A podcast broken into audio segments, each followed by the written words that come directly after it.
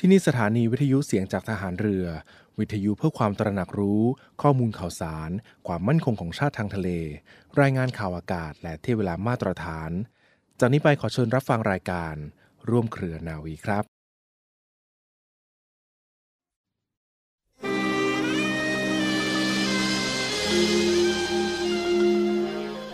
หลักของคุณธรรม คือการคิดด้วยจิตใจที่เป็นกลาง ก่อนจะพูดจะทำสิ่งไรจำเป็นต้องหยุดคิดเสียก่อน เพื่อรวบรวมสติให้ตั้งมั่น ให้จิตสว่างแจ่มใส ซึ่งเมื่อฝึกหัดจนคุ้นเคยชำนาญแล้ว จะกระทำได้คล่องแคล่ว และสามารถแสดงความรู้ ความคิดในเรื่องต่างๆ ให้ผู้ฟังเข้าใจได้ง่าย ได้ชัด ไม่ผิดทั้งหลักวิชาและหลักคุณธรรม พระบรมราโชวาทของพระบาทสมเด็จพระบรมชนากาธิเบศรมหาภูมิพลอดุลยเดชมหาราช บรมนาถบพิตร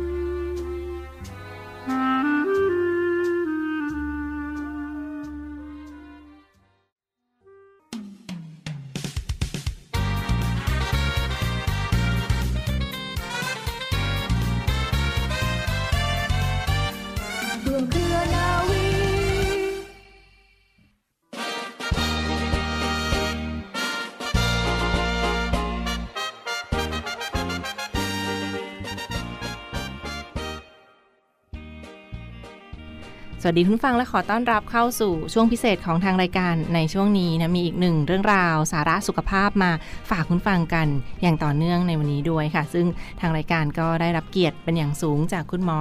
นวโทนายแพทย์ภูวนันวิพุทธานุพงศ์นะคะท่านเป็นอายุรแพทย์เฉพาะทางด้านผู้สูงอายุ จากโรงพยาบาลสมเด็จพระปิ่นเกล้ากรมแพทย์ฐานเรือ และดำรงตำแหน่งรองหัวหน้ากองส่งกำลังบำรุง กรมแพทย์ฐานเรือ มาร่วมพูดคุยกับเราในวันนี้ด้วยค่ะ สวัสดีค่ะคุณหมอค่ะครับ สวัสดีครับ ค่ะที่ได้ว่าวันนี้เราก็จะมานำเสนอกันถึงเรื่องราวของการเกษียณ อายุอย่างไรให้มีความสุขนะคะก็เป็นเรื่องราวของผู้สูงอายุกัน แล้วก็จะวางแผนชีวิตอย่างไร หรือว่าทำตัวอย่างไรการดูแลสุขภาพอย่างไรให้มีความสุขกันด้วยในช่วงนี้ค่ะ ในส่วนของสถิติที่ผ่านมาเห็นว่าสังคมไทยก็กำลังก้าวเข้าสู่สังคมผู้สูงอายุด้วยนะซึ่งจากรายงานประจำปี 2564 ที่ผ่านมา ประชากรไทยก็มีรวมประมาณ 66.7 ล้านคน และมีผู้สูงอายุในประเทศไทยที่เพิ่มขึ้นเป็นจำนวนมากนะ โดยเฉพาะเมื่อ 50 ปีก่อนที่ประเทศไทยมีผู้สูงอายุไม่ถึง 2 ล้านคน แต่ว่าในปี 2564 ที่ผ่านมาฟังคะ ผู้สูงอายุนั้นมีเพิ่มมาถึง 12.5 ล้านคน หรือว่าคิดเป็น 19%ของประชากรทั้งประเทศเลยทีเดียวค่ะ ซึ่งเรียกได้ว่าถ้าเป็นความฝันหรือว่าการวางแผนใช้ชีวิตหลังช่วงเกษียณอายุบางท่านก็อาจจะอยากเดินทางไปท่องเที่ยวต่างประเทศไปพักผ่อนหรือว่าใช้ชีวิตในบ้านปลายอย่างมีความสุขอย่างไรก็ตามค่ะ ก็ต้องมีการเตรียมความพร้อมทั้งด้านสุขภาพ หรือว่าทางด้านการเงินที่ผ่านมาด้วยนะเพื่อให้เป็นไปตามแผนของเรา วันนี้เราก็จะมาพูดคุยกันถึงว่า เราจะเตรียมตัวอย่างไรหรือว่าใช้ชีวิต วางแผนในเกษียณอย่างไรให้มีความสุขกันต่อไปค่ะ เบื้องต้นค่ะเรียนถามคุณหมอก่อนว่า ในปัจจุบันในสังคมไทยค่ะเขามีแนวทางการเตรียมตัวเพื่อใช้ชีวิตในผู้สูงวัยอย่างไรบ้างค่ะแนวทางที่ผ่านมาค่ะ ครับสำหรับแนวทางก็มีการศึกษานะครับ เรื่องโครงการความคาดหวัง การวางแผนและการเตรียมตัวของประชากรวัยทำงานต่างรุ่นอายุ และรูปแบบการอยู่อาศัยต่อชีวิตในวัยสูงอายุ ของสถาบันวิจัยประชากรและสังคม มหาวิทยาลัยมหิดล ปีพุทธศักราช 2565 นะครับ เราพบว่าความฝันหรือสโลแกนของคนแต่ละเจเนอเรชันไม่เหมือนกัน โดยในคน Gen X เนี่ยคิดว่าเกษียณ slow life บั้นปลายมีที่อยู่นะครับ โดยเกินครึ่งคิดว่าจะทำงานต่อหลังจากอายุ 60 ปี เพื่อให้มีรายได้ ส่วนคน Gen Y เนี่ยมองว่าอนาคตยังอีกไกล ขอไปเที่ยวก่อน และในคน Gen Z คิดว่าชีวิตต้องใช้ต้องไปให้สุด โดย1ใน3ของคน Gen Z เนี่ยคิดว่าจะหยุดทำงานก่อนอายุ 60 ปีครับจำนวนเงินจากการสำรวจของคนทุกเจนนะครับ ที่คิดไว้ว่าเพียงพอใช้จ่ายหลังเกษียณเนี่ยจะอยู่ที่ 1-2 ล้านบาท ที่สำคัญคือผู้ตอบแบบสำรวจ 20%เนี่ยไม่มีการเตรียมตัวที่เกี่ยวกับด้านสุขภาพเลยครับ ค่ะเรียกได้ว่าก็เป็นสถิติที่ผ่านมาที่เขามีการสำรวจการวิจัยมาด้วยค่ะว่าคนแต่ละเจนเขาก็มีแนวคิดมีวิธีการที่แตกต่างกันไปนะดังนั้นก็เป็นอีกหนึ่งประเด็นสำคัญด้วยเรื่องเรื่องของการเตรียมตัวด้านสุขภาพที่บางท่านอาจจะมองข้ามไปค่ะ ดังนั้นพูดถึงเรื่องสุขภาพค่ะคุณหมอคะเห็นว่าผู้สูงอายุไทยคาดว่าจะมีอายุได้อีก กี่ปีค่ะในส่วนของหลังเกษียณหรือว่าเป็นประมาณการในช่วงต่อไปค่ะ อ้างอิงจากข้อมูลขององค์การอนามัยโลกในปีนี้นะครับ ผู้สูงอายุไทยมีอายุคาดการเฉลี่ยอยู่ที่ 23.6 ปี กลมๆ ก็ 24 ปี แปลว่าหากท่านปีนี้อายุ 60 ปีครับค่าสถิติบอกว่าท่านน่าจะมีชีวิตได้อยู่ถึงอายุ 84 ปี โดยที่ยิ่งเรามีอายุที่มากขึ้น ความสามารถในการช่วยเหลือตนเอง ในการดำเนินกิจวัตรประจำวัน เช่น การขึ้นลงบันได การเข้าห้องน้ำอาบน้ำรับประทานอาหาร จะค่อยๆ ลดลงครับ ค่ะเรียกได้ว่าก็เป็นสถิติเฉลี่ยที่ผ่านมาจากการสำรวจขององค์การอนามัยโลกค่ะว่าก็จะมีการยืนยาวหรือว่าอายุคนไทยก็จะเฉลี่ยไปอยู่ที่ประมาณ 84 ปีได้เช่นเดียวกัน ถ้าสมมติว่ามีการดูแลรักษาสุขภาพกันอย่างต่อเนื่อง แล้วก็มีการใช้ชีวิตอย่างเหมาะสมด้วยนะคะ และหลังจากนี้ค่ะเราจะมีสุขภาพที่ดีหรือว่ามีร่างกายที่แข็งแรง ดูแลตัวเองได้แล้วก็เป็นร่มโพร่มใสให้กับ รุ่นลูกรุ่นหลานเหล่านี้ค่ะ เราจะสามารถช่วยเหลือตัวเองไปอีกกี่ปีหลังเกษียณต่อไปด้วยนะคะคุณหมอค่ะครับอ้างอิงจากข้อมูลขององค์การอนามัยโลกในปีนี้เหมือนกันนะครับ อายุคาดการเฉลี่ยของการมีสุขภาพดี หรือ health life expectancy อยู่ที่ 18 ปีครับ แปลว่าผู้สูงอายุส่วนใหญ่จะยังมีสุขภาพที่ดี ช่วยเหลือตัวเองไปได้อีกประมาณ 18 ปีหลังเกษียณ หรือจนถึงอายุประมาณ 78 ปี หลังจากนั้น จะช่วยเหลือตัวเองได้ลดลง หรือเสียชีวิตก่อนอายุเฉลี่ยคือ 84 ปี ขึ้นอยู่กับปัจจัยเสี่ยงของแต่ละบุคคลครับเรียกว่าก็เป็นอายุเฉลี่ยหรือว่าเป็น ประมาณการในส่วนของอายุเฉลี่ย 84 ปีก็ตามแต่สุขภาพของแต่ละบุคคลด้วยนะคะ และเมื่อถามถึงปัจจัยเสี่ยงที่กล่าวไปค่ะคุณหมอคะเห็นว่ามีปัจจัยใดบ้างที่อาจจะเสี่ยงทำให้เสียชีวิตได้เร็วยิ่งขึ้น หรือว่าทำลายสุขภาพได้มากยิ่งขึ้นค่ะไม่ว่าจะเป็นโรคภัยไข้เจ็บต่างๆ มีปัจจัยเสี่ยงใดบ้างค่ะ อ้างอิงจากข้อมูลรายงานภาระโรคจากปัจจัยเสี่ยงของประชากรไทย ปีพุทธศักราช 2562 ของกระทรวงสาธารณสุขนะครับ ปัจจัยเสี่ยง 6 ลำดับแรกได้แก่ โรคเบาหวาน การสูบบุหรี่ การดื่มสุราเป็นประจำ โรคความดันโลหิตสูง การบริโภคอาหารที่ไม่เหมาะสม และภาวะน้ำหนักเกินหรือโรคอ้วนครับ โดยยิ่งเรามีปัจจัยเสี่ยงหลายข้อ จะยิ่งเพิ่มโอกาสในการช่วยเหลือตนเองได้ลดลง หรือเสียชีวิตก่อนถึงอายุเฉลี่ยครับ ซึ่งหากเราช่วยเหลือตัวเองได้น้อยลง ย่อมส่งผลกระทบต่อคุณภาพชีวิต โดยเฉพาะในช่วงบั้นปลายชีวิต และอาจไม่ได้ทำตามความฝันหลังเกษียณครับค่ะนั่นก็เป็นในส่วนของ ปัจจัยเสี่ยงที่สำคัญเลยต่อสุขภาพของคนเรานะไม่ว่าจะเป็นโรคภัยไข้เจ็บต่างๆ ที่มักจะพบในผู้สูงอายุ หรือว่าพฤติกรรมการใช้ชีวิตการสูบบุหรี่การดื่มสุราเป็นประจำแล้วก็การขาดการออกกำลังกายต่างๆ เหล่านี้ก็อาจจะเสี่ยงต่อคุณภาพชีวิตในช่วงบั้นปลายได้เช่นเดียวกันนะดังนั้นก็ดูแลรักษาสุขภาพกันตั้งแต่เนิ่นๆค่ะเพื่อจะได้อยู่กันอย่างมีความสุขยืนยาวในช่วงบั้นปลายด้วย เช่นเดียวกันนะคะ และมากันที่ประเด็นของการช่วยเหลือตนเองในผู้สูงอายุในกิจวัตรประจำวันค่ะ เห็นว่ามีแบ่งเป็นกลุ่มประเภทต่างๆ ด้วยทั้งผู้ป่วย หรือว่าผู้ที่มีสภาวะสุขภาพที่แข็งแรงดี หรือว่ามีทั้งผู้ป่วยติดเตียงด้วยมีการแบ่งรายละเอียดเป็นอย่างไรบ้างคะคุณหมอค่ะ ครับก็ระดับความช่วยเหลือตนเองของผู้สูงอายุในกิจวัตรประจำวันนะครับ แบ่งได้เป็น 3 กลุ่มครับ กลุ่มแรกคือกลุ่มติดสังคม หมายถึงเป็นผู้สูงอายุที่ยังสามารถช่วยเหลือตัวเองได้ดี มีสุขภาพที่ดีเข้าสังคมได้ กลุ่มที่ 2 คือกลุ่มติดบ้านครับ หมายถึงต้องการความช่วยเหลือในกิจวัตรประจำวันบางกิจกรรม เช่น อาจจะต้องมีคนช่วยเวลาเข้าห้องน้ำแต่ยังทำอย่างอื่นเองได้ ยังกินข้าวเองได้เป็นต้น และกลุ่มสุดท้ายคือกลุ่มติดเตียง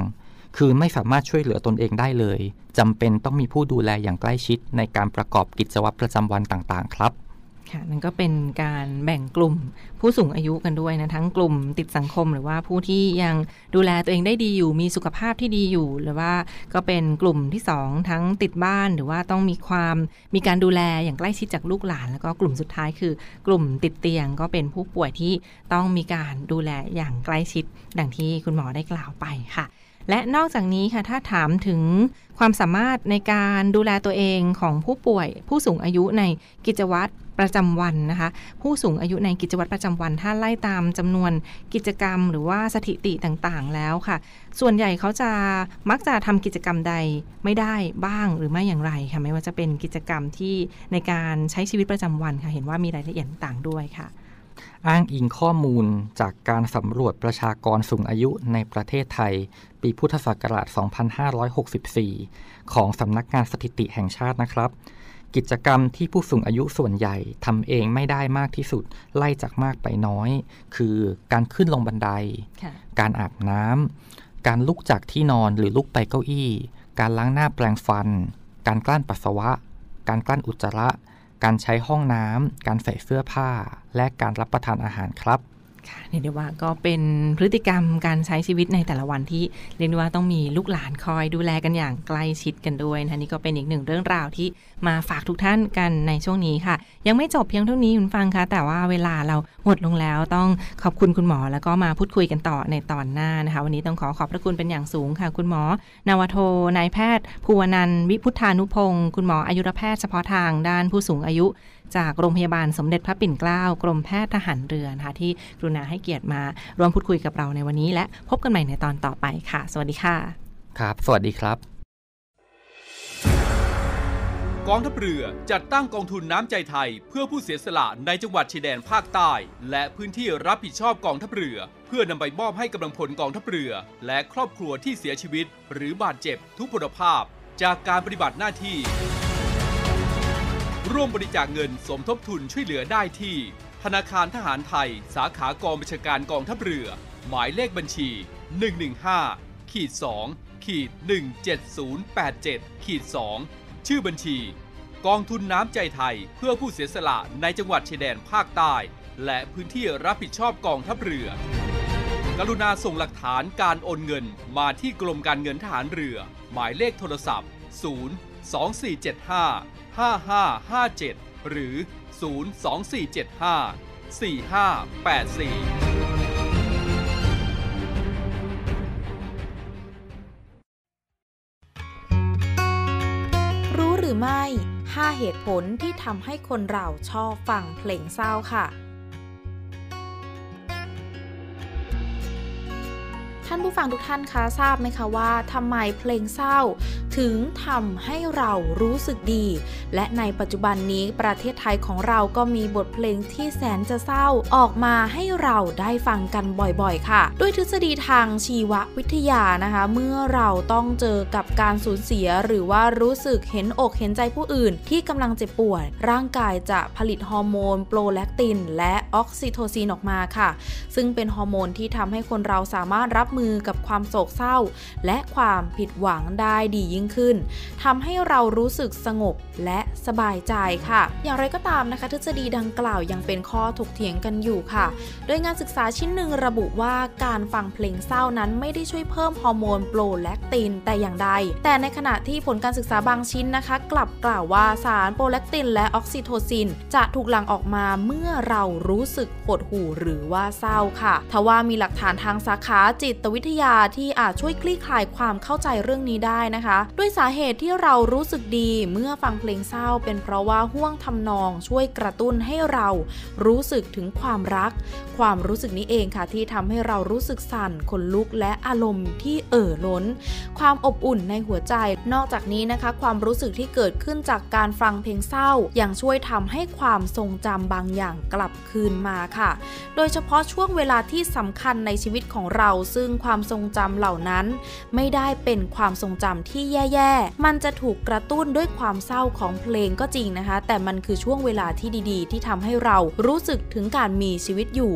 รำลึกถึงความหลังที่ยังสวยงามแม้ว่าจะผ่านมานานแล้วก็ตามค่ะ ในวันนี้นะคะ ท่านผู้ฟังนินยาขอนำ5 เหตุผลที่เราชอบฟังเพลงเศร้ามาฝากทุกท่านกันค่ะ ข้อที่ 1 เพลงเศร้านะคะ สามารถสร้างแรงกระตุ้นให้คนเรานึกถึงความทรงจำในอดีตที่โหยหา ซึ่งการที่เพลงเศร้าพาเราไปเยี่ยมเยียนความทรงจำเก่าๆเหล่านี้ ก็อาจจะยกระดับอารมณ์ของเราให้ดีขึ้นได้ค่ะ เพราะคนเรานะคะมักจะเพลิดเพลินไปกับความทรงจำที่หอมหวาน โดยเฉพาะกับความทรงจำในช่วงเวลาที่เต็มไปด้วยความหมายค่ะ 2. เพลงสามารถสร้างอารมณ์ที่แทนความรู้สึกต่างๆ กับคนฟังได้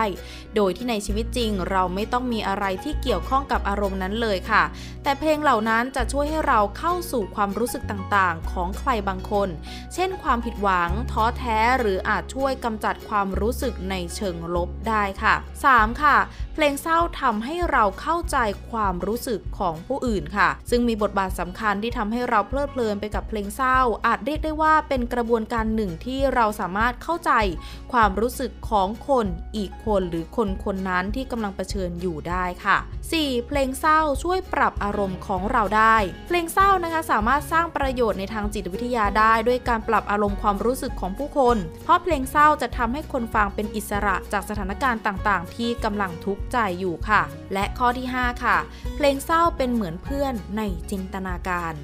บทเพลงมีความสามารถพิเศษในการปลอบประโลมคนฟัง และมีแนวโน้มว่าคนเราจะฟังเพลงเศร้าบ่อยกว่าปกติ เวลาที่เรารู้สึกเป็นทุกข์หรือว่ารู้สึกโดดเดี่ยว หรือแม้แต่ในช่วงเวลาที่เรากำลังครุ่นคิดอะไรบางอย่างอยู่ในจิตใจนะคะ เพราะเพลงเศร้าจะสามารถเป็นเหมือนเพื่อนในจินตนาการที่คอยให้กำลังใจ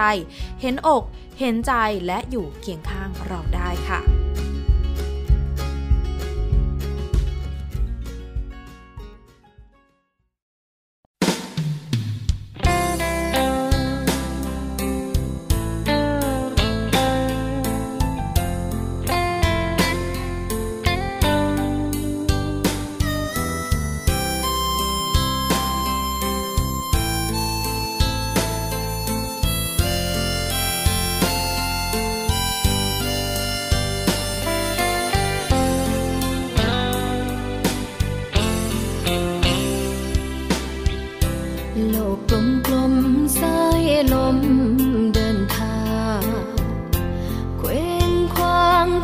นทางมาไกล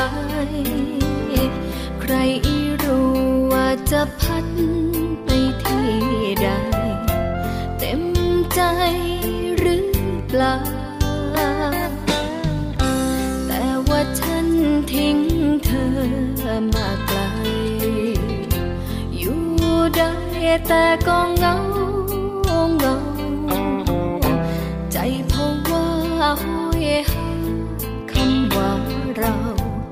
เหงาเหมือนเงาไม่เคยหา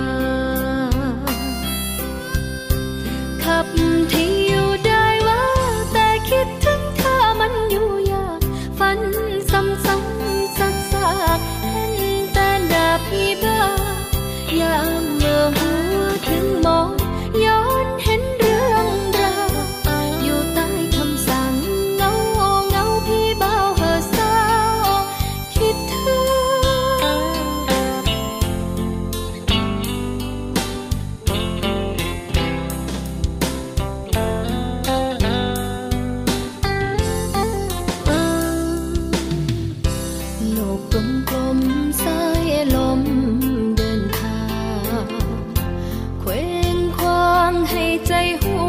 นคำนึงภาพสะท้อนเขียนกลอนทำพึงคิดถึงคนตอน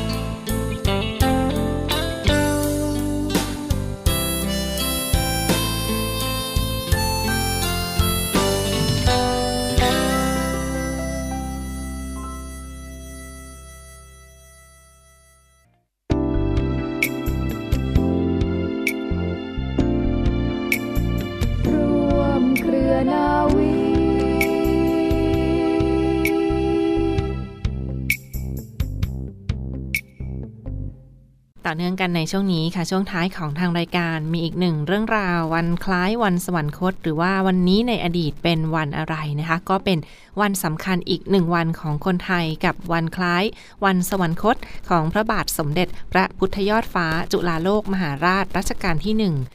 พระบาทสมเด็จพระพุทธยอดฟ้าจุฬาโลกมหาราชได้เสด็จสวรรคตเมื่อวันที่ 7 กันยายน ปี